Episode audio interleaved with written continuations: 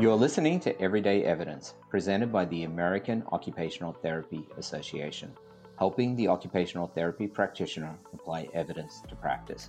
Here's your host, Matt Brandenburg. Today, I am joined by Doctor Rebecca Cunningham and Doctor Ashley Ueshiro Simon.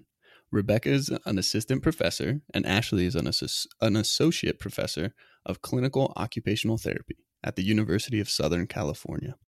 You both have worked at the U S C O T Faculty Practice and have extensive clinical and research experience working with clients who have multiple sclerosis.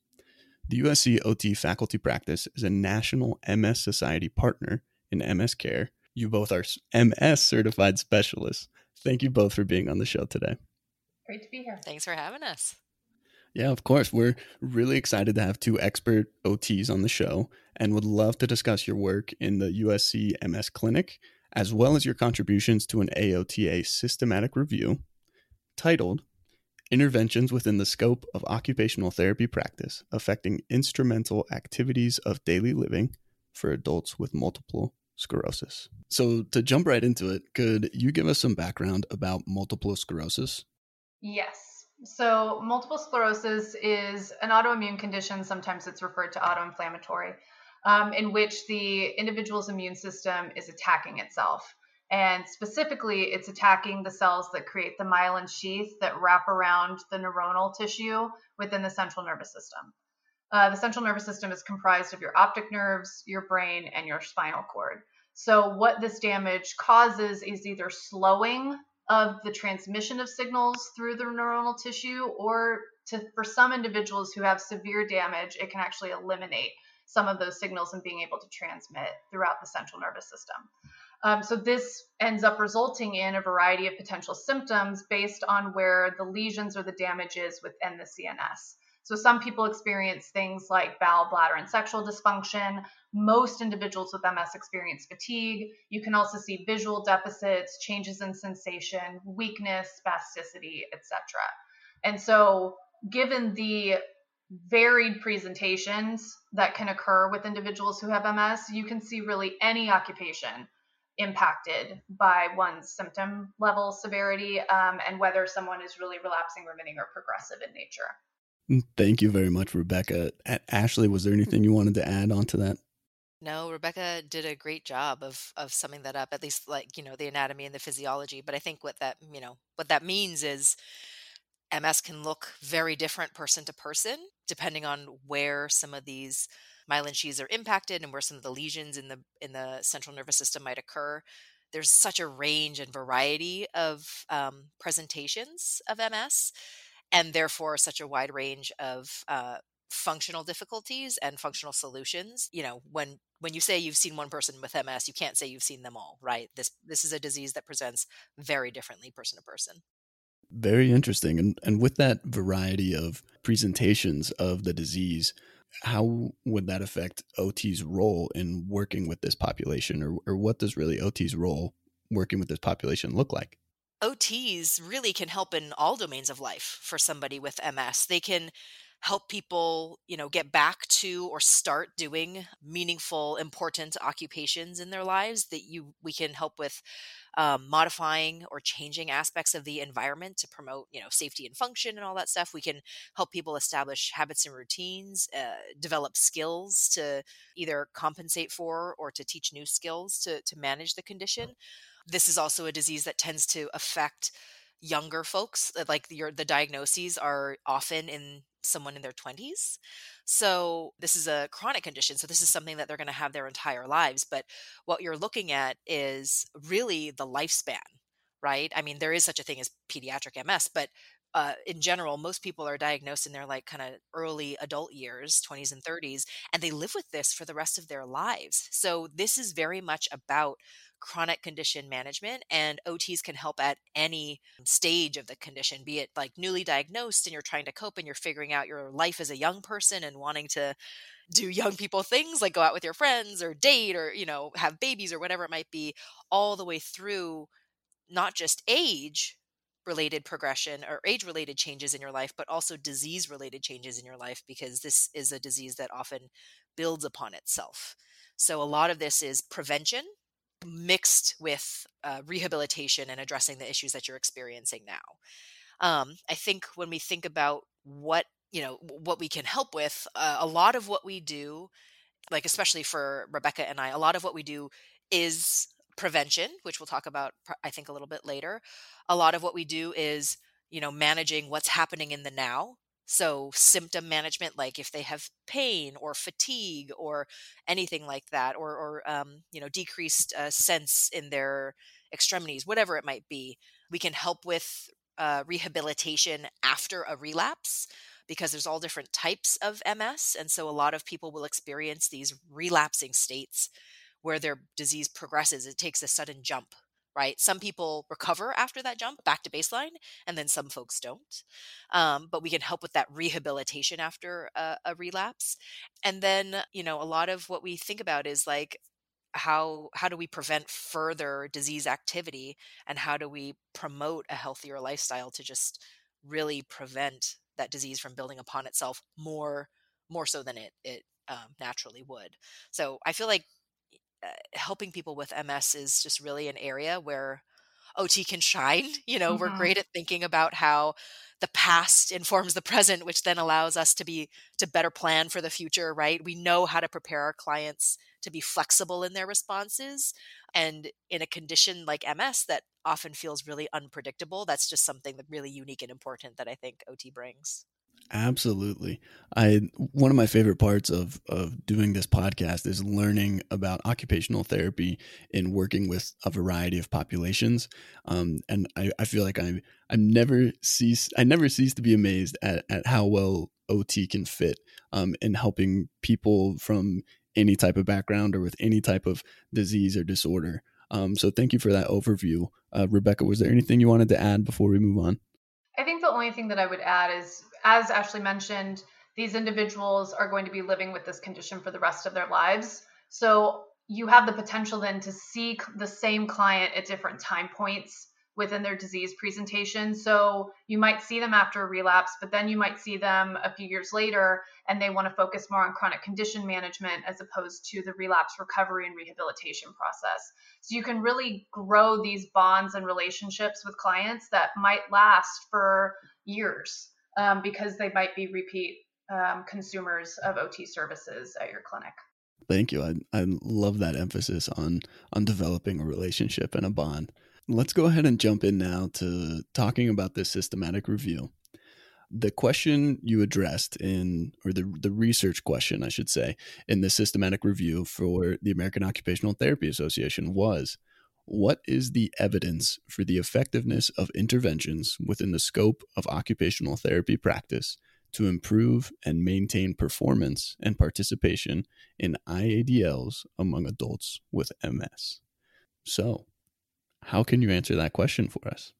I mean, I think uh, what we want, what, what might give us a, a good sense of how we answered the question would be to walk through the process of how we actually did our search. And I think what we found doing this this exercise is that, first of all, I think we have a newfound respect for people who do systematic reviews. Completely. That's for sure. But the other, the other, I think, stunning part of this, at least for me and Rebecca, I don't know about you, but I think this really opened up my eyes to, like, I, you know, as a clinician, I've always held systematic reviews on this pedestal as a gold standard. Right. Um, but I've always been disappointed, I think, at how uh, limited sometimes I feel like systematic reviews can be. And I think I experienced that in this process. Systematic reviews answer a very specific question, right? As they should, because that's what research does. But I think when, when I'm thinking about, like, all of the things that O T can do and all the ways that I use evidence in my practice, I think what this said to me was two things. Number one, you know how at the end of every every single study and systematic review, especially in occupational science, it says more research is needed, right? Yeah. Yeah. Um, which is just like the standard first line of, like, here's our conclusion. It, it I think that just, like, really shone a light on how true that was. The paucity of research articles that met our criteria, especially coming from occupational science, was just so like shocking to me. I think I knew it, but I had never done this process before. I mean, we went through hundreds and hundreds of articles, and it was just astonishing at how few really met our criteria to be included in this systematic review that were coming from an occupational scientist or therapist. And then secondly, just like thinking about all of the different creative ways of, of how O Ts incorporate Um, occupation into their practice. I think for me, this process just shone a light on like at the value of um, experience and anecdotal evidence within your own practice. So like, yeah, this, this systematic review looked at studies, but I think when I think about my own practice, at least blending this, the results from the systematic review with what I absolutely like believe just from experience in my practice, that blend became even more important. Right? Because evidence is chronically like, you know, five years behind.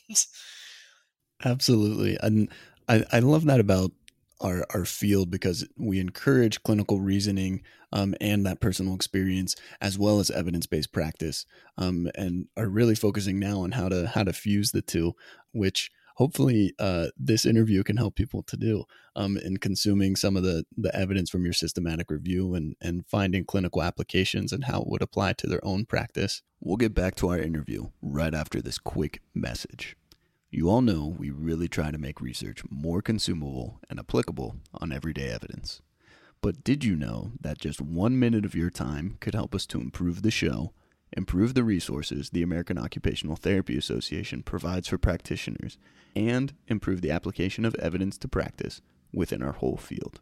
Please take our one-minute survey. It's only three questions, and you can find the link in this and every episode's description, and support the A O T A in continued efforts to improve our podcasts and to improve the translation of research to practice. Now back to the interview. To, to touch a little more on that process, what I D Ls, I A D Ls specifically, did you include in your search or find evidence on? And how did you determine to include studies that you reviewed or not? In terms of what I A D Ls did we include, we the search terms were like a full page long almost. Like the search the search criteria was was extensive. And those terms were created with input from an advisory group that A O T A put together that was clinicians and evidence-based practice, like people who had experience doing systematic reviews and all of that kind of stuff. They included level one through three studies. Uh, you know, the, the criteria they had were like level one through three, adults with M S, so not we weren't looking at pediatrics, um, and intervention was within the scope of O T practice, which at that point was the, we were using the O T Practice Framework three. And um, a medical librarian actually did the search. So I think a team approach, you know, so that there's not only one person touching the systematic review, but it's more of a team effort. That was really, I think, crucial because they were looking at things from, they included every single I A D L, like every version of every word of an I A D L that you could imagine, they included in that search process. And then uh, the duplicates were kind of weeded out, or any articles that were like clearly, clearly not even remotely close to the scope of O T practice. And then that long list of references was just handed over to us. Um, and we basically made like a huge chart of uh, that tracked every single article, that made like checklists of criteria that determined whether a study made it to like the next round of our of our analysis or not. You know, when we thought about that process at the beginning, I think both Rebecca and I were like, this is going to be great. Like, we're so task oriented. We're very organized. We're like, yes, charts and checkboxes, and it's mm-hmm. going to be awesome. And this is going to be so great. And what we realized that, you know, there was part of the vetting that was easy. Like, is, you know, is the average age of the of the participant, you know, eighteen or above? Yes. Okay, great. You're in. Part of that vetting was easy. But when we got to the studies about health management and maintenance, I A D Ls in particular, what we realized was this whole defining of what constitutes an occupation got messy. And it was kind of cool to go through that process of like, well, you know, when we're talking about like physical activity and exercise, there were a lot of articles about physical activity and exercise. Most of them were written by P Ts, and they were focused on components of P- of physical activity, but they weren't like we read it and we were like, this is not an occupation. This is a component of an occupation or a skill of an occupation, but it's not an occupation in itself. So, and then we talked about like when we're doing practice, like sometimes we want to work on a skill that will lead to an occupation. So we had all of these like really great theoretical and, and professional conversations between us and then between us and uh, A O T A to think about, well, what guide rails do we want to set for ourselves? What, how are we going to quantify basically and draw a line in the sand between what constitutes as an occupation and what doesn't? And I think that to somebody listening, that might sound like, well, I feel like that's obvious. But when we got into the nitty gritty of reading these articles, it was actually kind of gray. So what we did was we turned to the O T Practice Framework three, which then at the time defined health management and maintenance I D Ls as developing, managing, and maintaining routines for health and wellness promotion, such as physical fitness, nutrition, decreased health risk behaviors, and medication routines, et cetera, right? And then it also went on to define routines as patterns of behavior that are observable, regular, and repetitive, and that provide structure for daily life. So we took those two definitions of health management and maintenance I D Ls and of routines, and we said, and we basically decided where to draw our line in the sand. We said that any outcomes that we included, or any studies uh, we included, had to have outcomes that, at least for the health management and maintenance I D Ls, they had to promote routines in some way. Like, they looked at carryover from clinic to home, or they measured physical activity or whatever it was outside of the structured intervention time.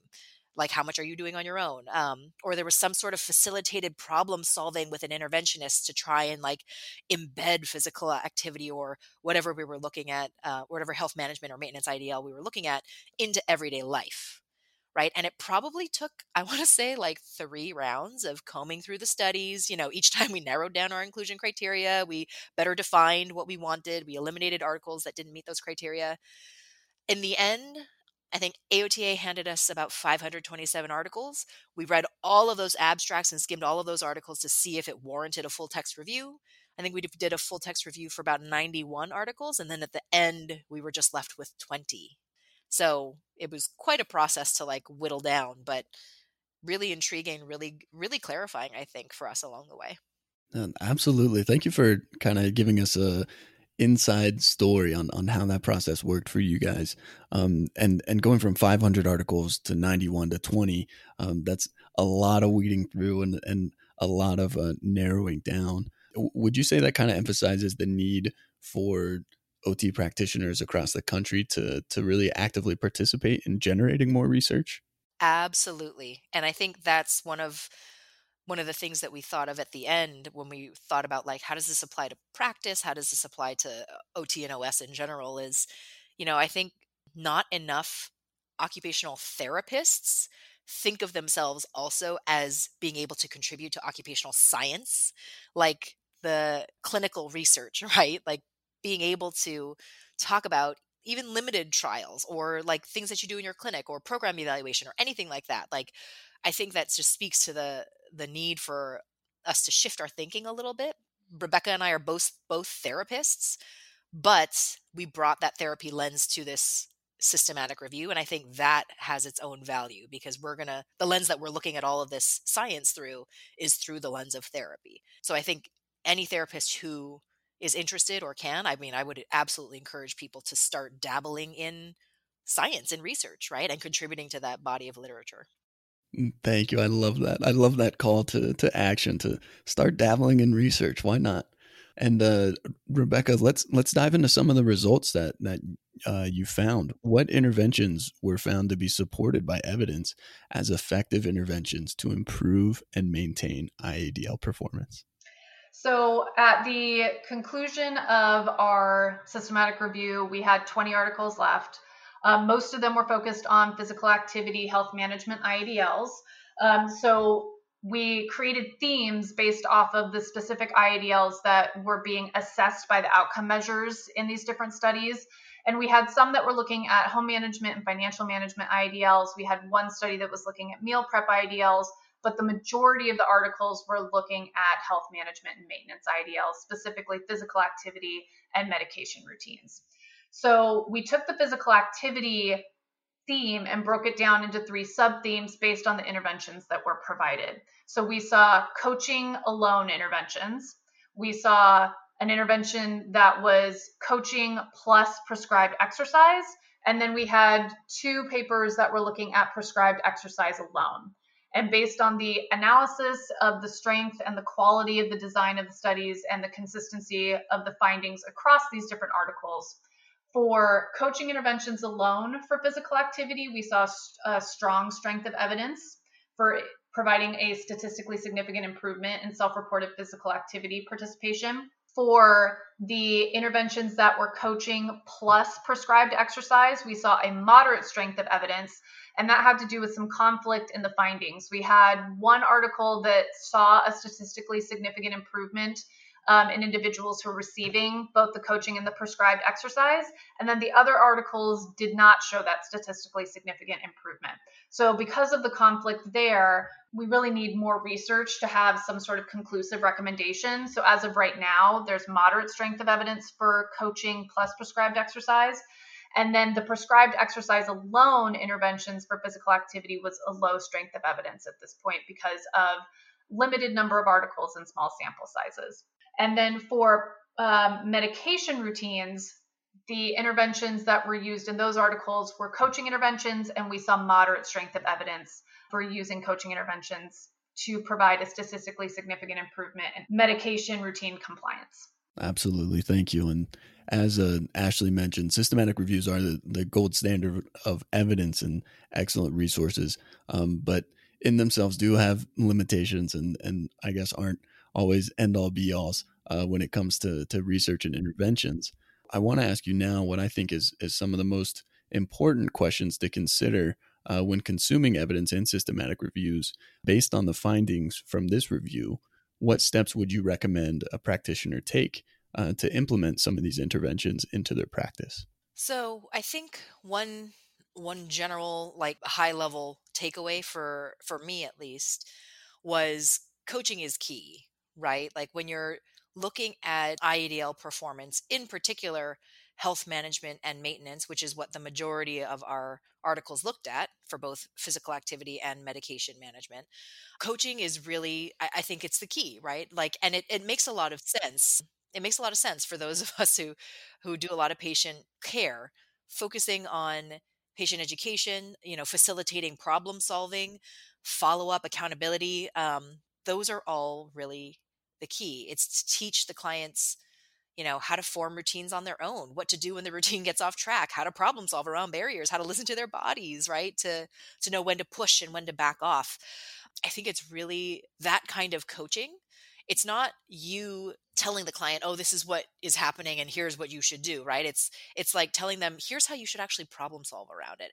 That kind of coaching to me, and that facil- like facilitating that skill of the client being able to problem solve for themselves and having the skills to be able to do so, that to me is is really the key. And that held for both physical activity and medication management. I think the coaching was was the highlight. And and when I say coaching, I think it can look different. Like we do a lot of quote unquote coaching in lifestyle redesign. I think one study that talked about medication management used motivational interviewing. It's the other M abbreviation. I think the other combined a bit of coaching with like telehealth reminders. But to me, the common thread was it's all about coaching. And coaching is a very broad term, but it involves like a lot of therapeutic relationship. It involves a lot of understanding where the client is at in terms of their own understanding of how they are managing their, their M S. And it involves a lot of like, uh, skill building, but not skills in the sense that we usually think of. It's skills to solve their own problems, to feel, to basically, I used to joke with my clients about this. I used to tell them, I'm trying to make you into a mini O T. Like, I just want to give you the things that I know so that you can O T yourself. That's kind of what we're talking about, right?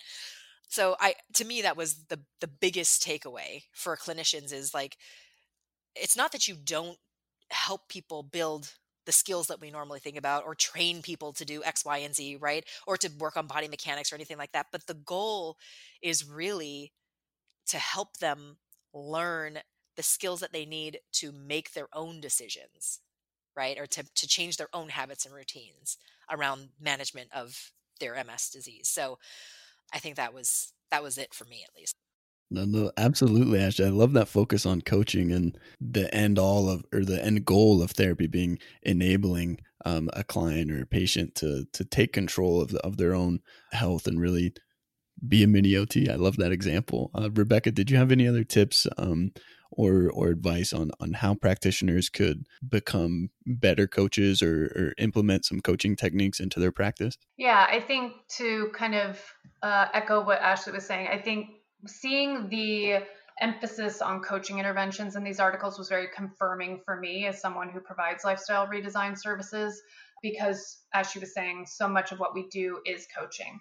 The other kind of tips that I would say is that if you are interested in honing or improving your skills with these types of coaching interventions, is to seek out continuing education um, in these areas. There are motivational interviewing specific continuing education opportunities, um, as well as like social cognitive theory. There's different models of coaching. So it's figuring out what works best for you in your specific practice, and then seeking out resources and continuing education so that one feels more confident and capable in integrating it into their regular O T service provision and plans of care. All right. Could, could you share now with uh, a case example or personal story of how these evidence-supported interventions um, could be implemented to promote positive outcomes in clients? Yes. So I have a case example from a client that I was actually working with last summer. We were doing uh, telehealth-based services because of the pandemic. Um, and he's an individual in his forties who has relapsing remitting uh, multiple sclerosis. And one of his primary goals for seeking O T services was to get back into his physical activity routines.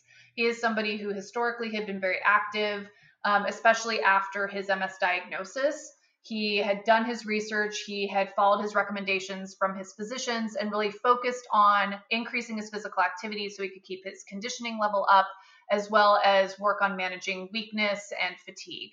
And over time, Um, as he became more stable on his, with his M S because of the medication that he was on, that physical activity level dropped off significantly, to the point where when I saw him, he was really only maybe physically active once a week.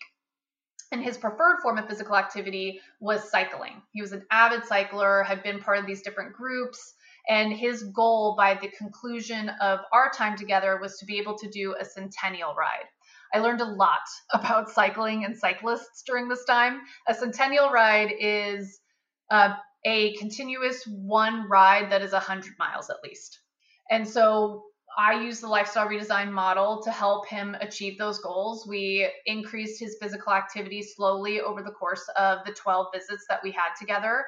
And by the conclusion of our plan of care, he had completed two centennial rides and was exercising five days a week and doing something that he really loved, was meaningful for him, helped him to feel socially connected to the important people in his life.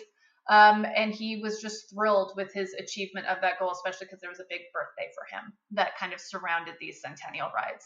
And so that was an example of really using coaching interventions to increase physical activity without me prescribing him any exercise, right? We collaboratively collaboratively would talk about what the increase or the graded challenge to the exercise looked like, but at the end of the day, it was him making those decisions based off of how confident he felt in moving forward with his progress. That you couldn't write a better, you know, movie script um, than than that case example um, of not only achieving, you know, the goal of, of doing a centennial ride, uh, but doing two of them by the time your treatment was over. Um, that really speaks volumes into how effective coaching um, and, and these interventions can be um, when working with people who have M S. Um, Absolutely. So thank you very much. What is something you would like to see practitioners do differently based on evidence-informed interventions presented in this systematic review? So I think, yeah, we, we definitely did touch on this before, but I, I think it's worth reiterating. Um, I feel like sometimes as clinicians, we often focus a lot on, you know, the symptom or the functional deficit or solving one occupational issue after another, just kind of like boom, boom, boom, you know, like the C O P M, just like checking them off the list, like, yeah, we're doing this. But I think uh, especially when we're talking about the health management and maintenance I A D Ls of life. And we're ch- we're talking about like changing someone's everyday routines. We have to like dig into the psyche to really unpack the existing routine. Like, why was it built? Why are you, let's examine why you're currently doing the things that you're doing without even thinking about it, right? And then we got, um, I think we have to teach our clients the skills to create new routines for themselves. So again, it's that giving them the skills to then have them create routines for themselves. Routines are these living, complex, evolving things. So, you know, in treatment, you often see people for twelve sessions or whatever insurance will allow, right? But their routines are so much more than that. They're everyday, they're constant, they're complex, they're always evolving. So creating one great routine for one moment in time really solves almost nothing. And I think because of that, this idea of, yes, we need to problem solve, you know, for specific occupations, we need to rehabilitate, all these kinds of things. But when we're talking about health management routines and how to maintain routines or how to maintain health, and in this case, how to prevent further disease activity, I think it really is about helping people to be their own mini O Ts, helping people to figure out, well, how do I analyze? How do I self-analyze my own behaviors, my own habits, my own routines? And then how do I go about making change if I want to? You know, there's a lot of habit uh, theory out there um, and routine building theory out there about like, okay, well, s- set small little goals. So the, to the point where your your body and your brain think about that goal and there's not this negative adverse reaction of like, oh, I don't want to do that, right? So break down the task or break down the goal small enough where even if your goal is to move more and you just put on your shoes, if you put on your your tennis shoes every day at five o'clock, maybe that's enough to kickstart the habit. And maybe the next time you put on your shoes, then you'll actually go outside to take a walk, even if it's around the block or down to the mailbox even, you know, like I think teaching people those kinds of skills to say, well, how do you grade an activity? How do you set small goals for yourself to achieve so that you're not looking at the top of Mount Everest and saying, I'll never get there, but you're looking down at your feet and taking one step at a time. Those are the kinds of skills that I like to see practitioners. I think we do this a lot, but I think especially when we're talking about habit and routine formation, those are really the skills that people want to highlight. Absolutely. I love that, Ashley. And it, it makes me think in, in school, I know me and a, a lot of members of my cohort kind of could recognize how we started to to view the world differently. We called it seeing things through a, the O T lens. And, and really, I think there's a lot of value in trying to help uh, clients that we work with to see through an O T lens, right. um, and, and really develop those skills. So I, I love that recommendation. Thank you. And the question is, how do you do that in, you know, twelve one-hour sessions or however many sessions you get with that person? Yeah, easier said than done. Is there any other tips you would give to to help practitioners incorporate that into their twelve one-hour sessions? Um, that's a great question. You know, I, I think for me, and Rebecca, you feel free to jump in because I know you're closer to clinical practice now. For me, when I think about like, how do you how do you teach someone to be a mini O T on themselves?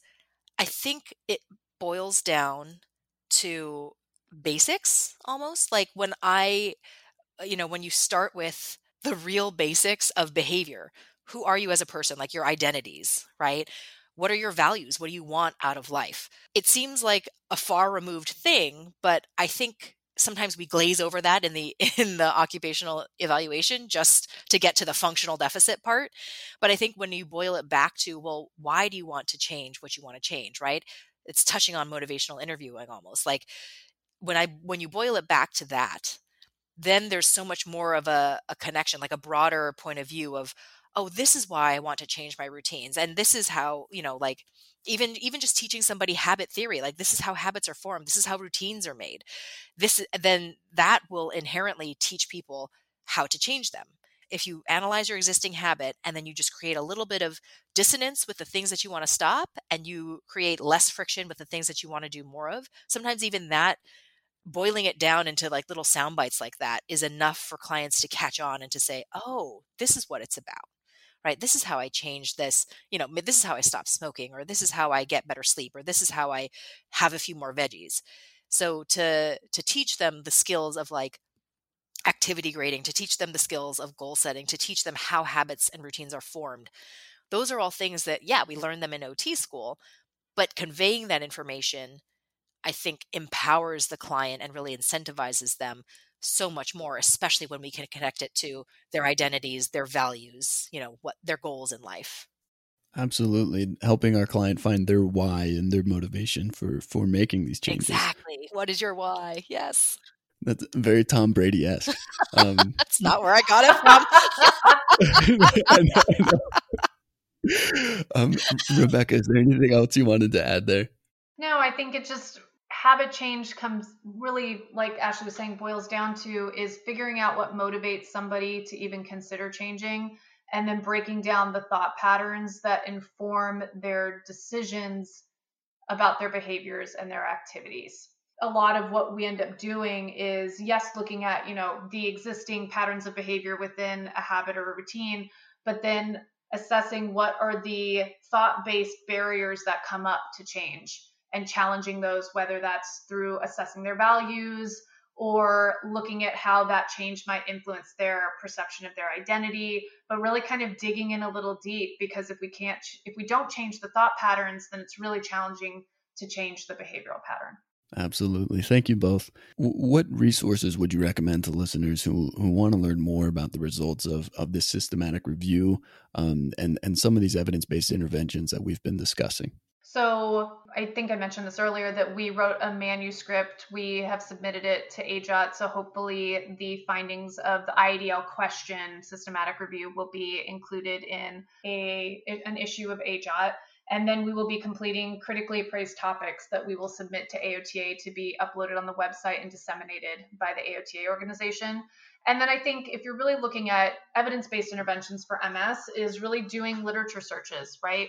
Um, looking sure at what's already on the A O T A website and an A J O T, but then looking at other journals as well. So for example, there's the International Journal of M S Care, which is purely Um, a journal focused on evidence-based um, and research articles for the M S population that's multidisciplinary in nature. So you will see, you know, basic science that's looking at medications and things like that, but you also see rehabilitation-based um, articles pop up in that journal as well. So I think that those are some really good resources. Yeah, and along those lines, the Center for M S, or the Consortium of M S Centers, is also a really great mm-hmm. organization and resource for continuing education. They have a big conference every year that is very, um, you know, rehabilitation slash allied health profession focused. It's nice to not have to go to tons of sessions about like the biology of certain medications, which are like, I don't even know what you're talking about. Um, so that is a really great conference and, and organization too, to be a part of. And then the other thing that I wanted to add to what Rebecca said is the, the manuscript that we submitted for publication in A J O T, which hopefully will, hopefully if it gets accepted, will come out in twenty twenty-two, I believe.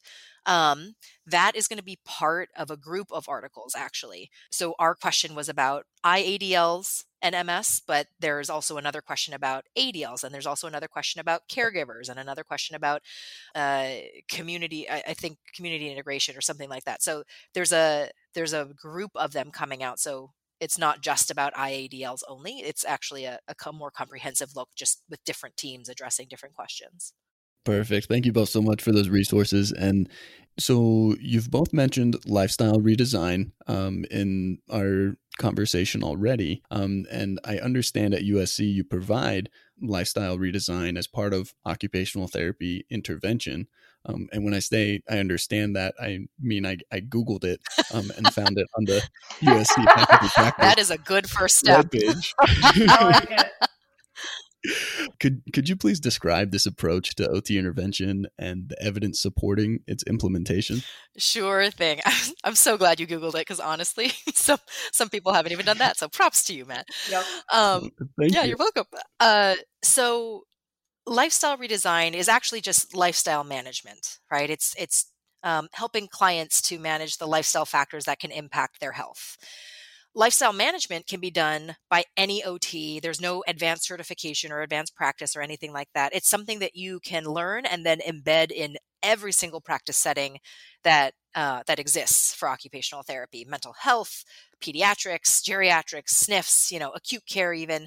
There's O Ts implement or, or integrating lifestyle management into their practice everywhere. Lifestyle redesign is a, a type of a specific type of lifestyle management that was created and developed and researched at U S C.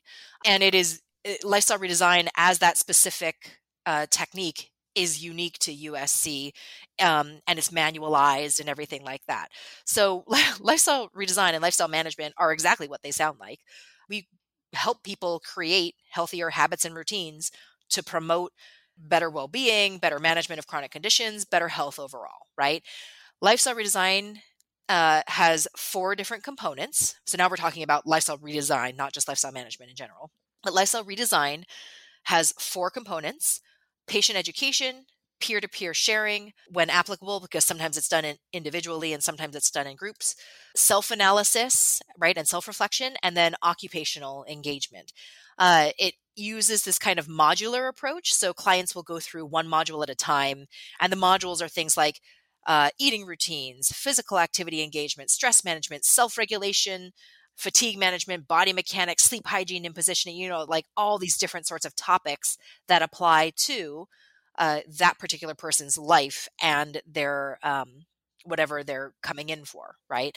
Um, the modules will change because of that. The modules will change depending on the diagnosis and the client, right? And the speed at which you kind of work through those modules also depends on the client's goals and how quickly they're kind of able to enact behavior changes in their life.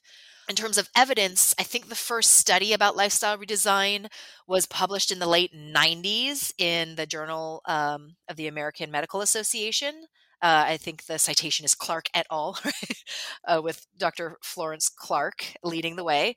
And it was with a population of people they called well elderly, meaning they weren't necessarily like they didn't all share the same diagnosis. They were kind of community dwelling adults, but it was really a hallmark study um, that showed that lifestyle redesign could prevent or slow functional decline in these well elderly people. So they basically said, like, you know, you just live your lives. We're going to intervene with, you know, a randomly selected half of you or part of you. And then we're going to measure pre and post what's happened, like what sorts of functional changes have happened. So it really showed the preventative power of lifestyle changes and of this specific life management technique called lifestyle redesign. And from that point on, lifestyle redesign has been clinically applied to just tons of different populations of folks with chronic conditions, um, whose condition or whose well-being can be positively influenced by lifestyle changes, right?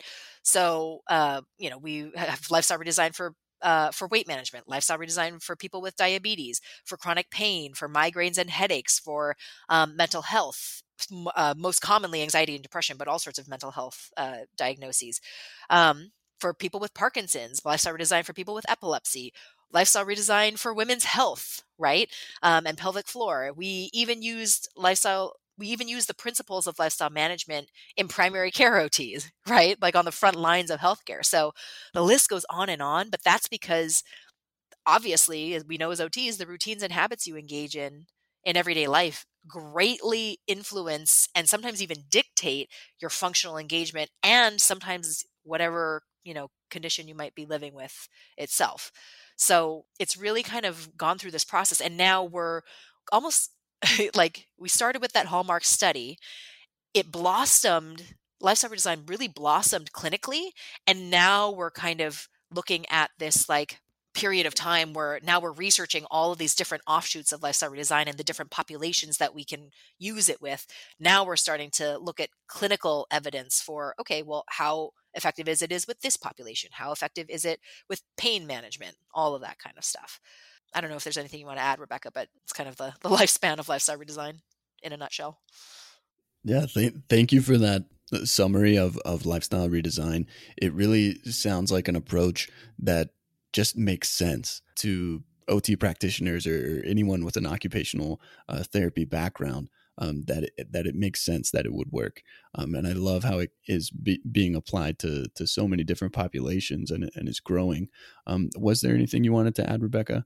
No, I think Ashley's summary provided the, you know, a totality of the overview of how lifestyle redesign started and where it's gone since then, um, and the breadth of what we're providing at the O T faculty practice across these different populations.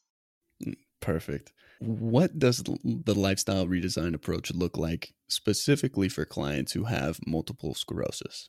At its core, it's going to look the same across all populations um, in terms of what Ashley is mentioning about those four um, essential components to be providing lifestyle redesign. I think if I am considering what we might focus on more often with the M S population compared to maybe some of our other populations that we see at the O T faculty practice, like fatigue management is probably the number one thing that we focus on or is focused on the most often in a lifestyle redesign plan of care for individuals with M S, uh, because I think the stat is something like seventy-five to ninety percent of individuals with M S experience chronic fatigue. And it can be really debilitating in terms of regular day-to-day activity participation. It can be so severe that people have are unable to get out of bed. So this is something that we spend a lot of time uh, addressing, not only like the principles of fatigue management, but also then how do you integrate those into your daily activities, habits, and routines so that we're managing that symptom better and allowing the individual or supporting the individual and being better able to participate in their day-to-day. Fatigue management is something that we do a lot of. Medication routine management is something that um, I focus on quite often with my clients because the M S-specific medications that they're taking are really intended to reduce the risk of a relapse or progression of their condition. And so if someone's, you know, missing doses twenty-five percent of the time, that's increasing their overall risk for having a relapse, accruing progression, um, and reaching a higher level of disability, um, which is then, you know, going to impact their occupational performance. And then I think another difference that I notice when I'm evaluating somebody with M S versus maybe a college student or somebody who's coming for anxiety management um, only, I spend more time in the medical history review um, because often these individuals have comorbid conditions um, and there are a lot of different potential M S symptoms that you want to make sure to screen for to ensure that you're capturing the totality of somebody's symptom presentation so that you know best how to assist them um, and what to focus on in your plan of care. So I think at the core, when you're working with someone uh, with an M S diagnosis from a lifestyle redesign perspective, the core of what you're doing is going to look similar to anything that you're doing with any diagnosis, but there are going to be certain things that you might spend more time on compared to other diagnoses or populations. Okay, th- thank you for, for describing that approach for us. Could you share a, a case example or a personal story of when lifestyle redesign led to a positive outcome for a client uh, with M S? Sure. Um, so I, this is actually for a group that we used to have in our division. Um, I used to teach a class, and actually Rebecca also used to teach the same class after I stopped teaching it. But basically, I, I used to teach a class that uh, helps students learn how to use lifestyle redesign with clients who had M S. Um, and the super neat part about this course was that the M S Society, the National M S Society, used to help us recruit people with M S from the community to come in and work with these students, basically be willing guinea pigs. Um, but it was this like wonderful symbiotic relationship where students could learn about lifestyle redesign and then immediately just turn around and like try it on a real person. And then the person f- with M S from the community got to benefit from what was essentially free treatment, right? Free supervised uh, O T treatment. But they were also responsible and tasked with teaching their students about what life with M S was really like, you know, giving students feedback about what was working for them, what wasn't, their therapeutic experience. So everyone was kind of growing and learning together, which was wonderful. But it was this kind of group collaborative, clients with with students, with me as faculty, or with Rebecca as faculty, kind of symbiotic relationship. And one week, um, one of my favorite weeks in that course, because again, it followed the lifestyle redesign kind of modular approach. One of my favorite weeks in the course was when I used to do a talk for everybody on bowel, bladder, and sexual function, because so many people with M S experience pelvic floor changes. Um, and so I would teach them about like anat- their anatomy, you know, the physiology, like how signals are all supposed to work in concert. Because believe it or not, if you've never like taught yourself about uh, pelvic floor or bowel bladder function, there's like a bajillion different things that need to go right in order for you to just like sit down and use the bathroom, which is like wild to think about. But for them, they lived it every day. And they were, a lot of them would wonder like, why do I sit down and nothing comes out? Or I just went to the bathroom. Why do I have to go again? Right. So we would talk about like anatomy and physiology and signals working in concert and, you know, all of that kind of stuff. And it was my favorite because, like, you know, who everyone would giggle, right? Who doesn't giggle when you talk about like poop and sex? Um, not together, hopefully, but but it was just like this wonderful conversation. We it had all of the components of lifestyle redesign, right? Like the didactic teaching, which was me kind of teaching them about all their physiology and like this kind of stuff and how routines and habits can influence bowel, bladder, and sexual function and health. Um, and then we would do a bunch of peer-to-peer sharing to meet two purposes, really, to destig- destigmatize the issues that they were experiencing. Um, because a lo- very few people even feel comfortable bringing this stuff up with their providers, but then also to hear what solutions people had already come up with for themselves, because, you know, there's fifteen community members sitting in a room and one of them has come up, at least one of them usually has come up with some kind of creative solution for themselves that the O T students can learn from, that the other cl- participants can learn from, that I can learn from, right? Um, and then the students would help the participants to kind of problem solve these Uh, issues in these routines so that it would help them better manage their bowel, bladder, and sexual function and health. So you saw, you kind of saw all these different components of lifestyle redesign being built in to a group setting, which was, you know, the didactic presentation, the peer-to-peer sharing, the uh, the problem solving, like that facilitated problem solving, right? Um, Some clients or some participants needed to like reduce their water before bed. Some needed to do some bladder training. Some needed to reduce the amount of coffee they were drinking to because like the acid in coffee was irritating their bladder. Some people needed to increase the fiber in their diet. Some needed to do yoga to help them with bowel movement. Some needed like coaching on communication so that they could initiate sex with their partner or communicate what worked and what didn't for their partner, right? So there was this wonderful breadth of things that that could be addressed within this one topic. Um, and then as part of like the occupational engagement piece, of course, of course, we practiced some Kegels because everyone always wonders about Kegels. And by the way, if you're wondering, males can do Kegels also. Um, and the rest of the day, people were, you know, people would come back and forth from the bathroom going like, I just tried that relaxation thing and it worked. Or like, you know, they would tell their students like, I'm going to go to the bathroom because it's been an hour and a half. And I just know that I'm going to, you know, that that feeling's going to overwhelm me soon. So I'm going to go preventatively and try to train my bladder. Like you just saw them kind of in a hopeful way, incorporating these things into their lives already. So to me, that, that class and that, you know, that lecture is just a fun example, but every single class looked like that with, um, with all of those different components of lifestyle redesign baked in. And to me, the, the cool thing was each interaction was its own little demonstration of lifestyle redesign. Like there was lifestyle redesign happening at all different levels. And you could take that model and modify it for, you know, one-on-one treatment for any kind of setting. But um, it was just this wonderful example of like, here are all four components of lifestyle redesign, and here's how they can work in concert to really promote the self-management of a, a disease for somebody else. Absolutely. Thank you for sharing that example. Um, it really illustrates how beneficial lifestyle redesign can be, um, especially with a topic that may be considered very difficult to, to come up with interventions for. Me and the listeners really appreciate that. And it, if our listeners want to learn more about lifestyle redesign and how to incorporate some of its principles or techniques into their own practice, um, what could they do?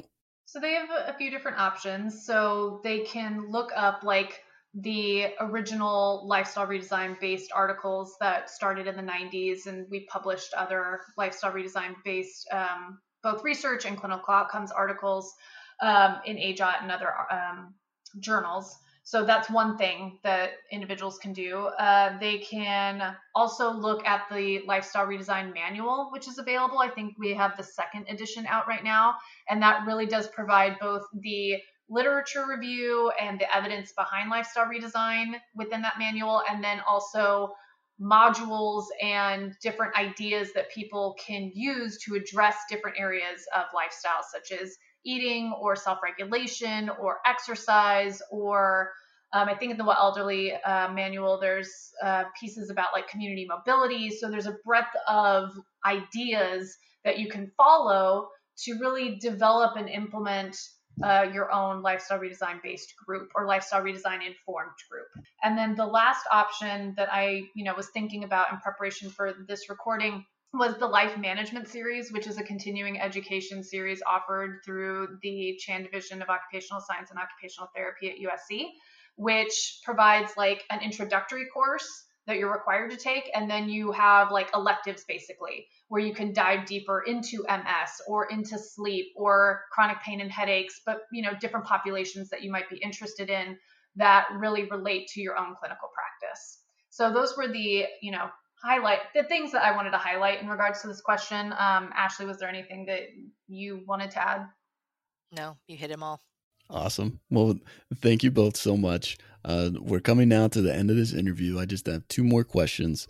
Uh, first being, what additional resources would you recommend to listeners? I mean, I was thinking about what we were talking about earlier in relation to like the, control, the Consortium of M S Centers and that annual conference, um, the International Journal of M S Care. Uh, a couple of other things that I noted were the National M S Society. Um, I think that they have some really nice resources for both clinicians as well as patients. So if it, someone is working with an individual who has um, an M S diagnosis and they want to find a M S-specific support group, or they want, you know, information that's been translated into Spanish so that they can share that with their family members, the National M S Society has some really nice resources. And then the Multiple Sclerosis Association of America has additional resources for both patients and healthcare providers. And one of the things that I always highlight about the M S A A is that they have a cooling equipment distribution program, as well as an adaptive equipment slash durable medical equipment distribution program, which I think are helpful resources to know about for patients. And I would just add to that, I think in terms of M S resources and stuff, there after, I think, if you see our names, both Rebecca and I have M S C S as part of our credentials, and that stands for M S Certified Specialist. Um, and for those who work with a lot of clients with M S and who want to get that advanced practice uh, certification, I think that's a really valuable thing because that puts you on a registry so people can uh, and patients can actually find you more easily because they know that you're a specialist in that area. Um, and then in terms of lifestyle management, just other resources that might be helpful. There's tons of lifestyle management, continuing education sessions that are like popping up at conferences and, you know, different people are hosting these things and everything. So those are great. And I think, you know, we would just emphasize every O T can do lifestyle management and they can incorporate it into any practice area. So um, it's, you're probably already doing it, honestly, to be to a certain extent. It's just about getting used to it and being really purposeful about how you talk about it, communicate it, learn about it, and involve and in, um, incorporate it into your practice. Absolutely. Thank you both so much. And our final segment of the show, uh, what I like to call the Golden Nugget segment. I just ask you two this question. If there was one piece of advice or recommendation you could make to O T practitioners, what would you say? This is the hardest question to answer, by the way. Yeah. For me, So, I mean, listen, we, Rebecca and I see the O T world through this lifestyle redesign, redesign lens. So to me, the one of the things that I thought about was um, uh, I've also been having a lot of very philosophical ideas lately, so forgive this. But I feel like in our um, in our Western medical model kind of world, I think we tend to downplay or even forget just the power of lifestyles and everyday routines. Even as O Ts, sometimes we take these things for granted because we're so involved with like fixing a problem or rehabilitating a person or achieving that occupation, right? All of those things are so meaningful, but these everyday like routines and habits are things that you do without even knowing, sometimes without your consent, that you've just adapted, and you just do them every day, and they can so im- influence and predict health and well-being. So even though I feel like this Western medical model that we kind of, you know, with insurance and billing, and don't get me started on those kinds of things, but like this model that health model that we've built for ourselves, if you're in a practice that bills insurance and everything like that, it just, it's been deemed as this kind of lesser or foofy or like not as important, or even worse, some like trendy, you know, like I see things on like TikTok and Instagram all the time. I'm just like, oh gosh. Um, I think what we have to remember as O T practitioners is like, go back to your roots. Like that's where our power lies. These everyday things that we do often without thinking about it. That is where the power of, to me at least, healing often lies. So being able to help people look at these routines, analyze them, think like an O T, like that is just the most powerful thing that I feel like we could give people. Absolutely. Thank you, Ashley. And and Rebecca, same question to you. Can you share with us your, your golden nugget? I, I think I was thinking a lot about this as Ashley was talking, and I don't want to be repetitive to what she was saying. Um, I, I think as somebody who practices lifestyle redesign on a regular basis, I think especially early on in my practice, I had to get comfortable with kind of feeling like I was in the gray zone, right? Um, where I was not outside of my scope of practice, but felt like I was in a squishy gray area that was not clearly in alignment necessarily with what I was trained to do during school. Um, but I find that the gray area is often what is the most meaningful and resonative for clients. And as long as we can document the gray area effectively, it's still O T practice, it's still billable service. So I, I guess my golden nugget of advice or recommendation is to get comfortable or to explore the gray area, because I think that's where a lot of aha moments happen for clients as you're talking about values and breaking down their thought patterns. I, I think that's where a lot of clients have their most um, important insights and kind of revelations, not to, you know, misuse that word, but uh, during their plans of care. So I would say, you know, explore the gray area. Absolutely. Those are, yeah, I, I was going to say those are wonderful messages to to end the show on, to embrace the gray area um, and to help the people we work with think like O Ts. Um, I love those messages. Uh, thank you both again for your time and for being on the show and sharing with us uh, all your knowledge and, and experience. Thanks for having us, Matt. Yeah, thanks, Matt. Thanks for listening to Everyday Evidence. Tune in next time for more evidence-based practice insights and applications.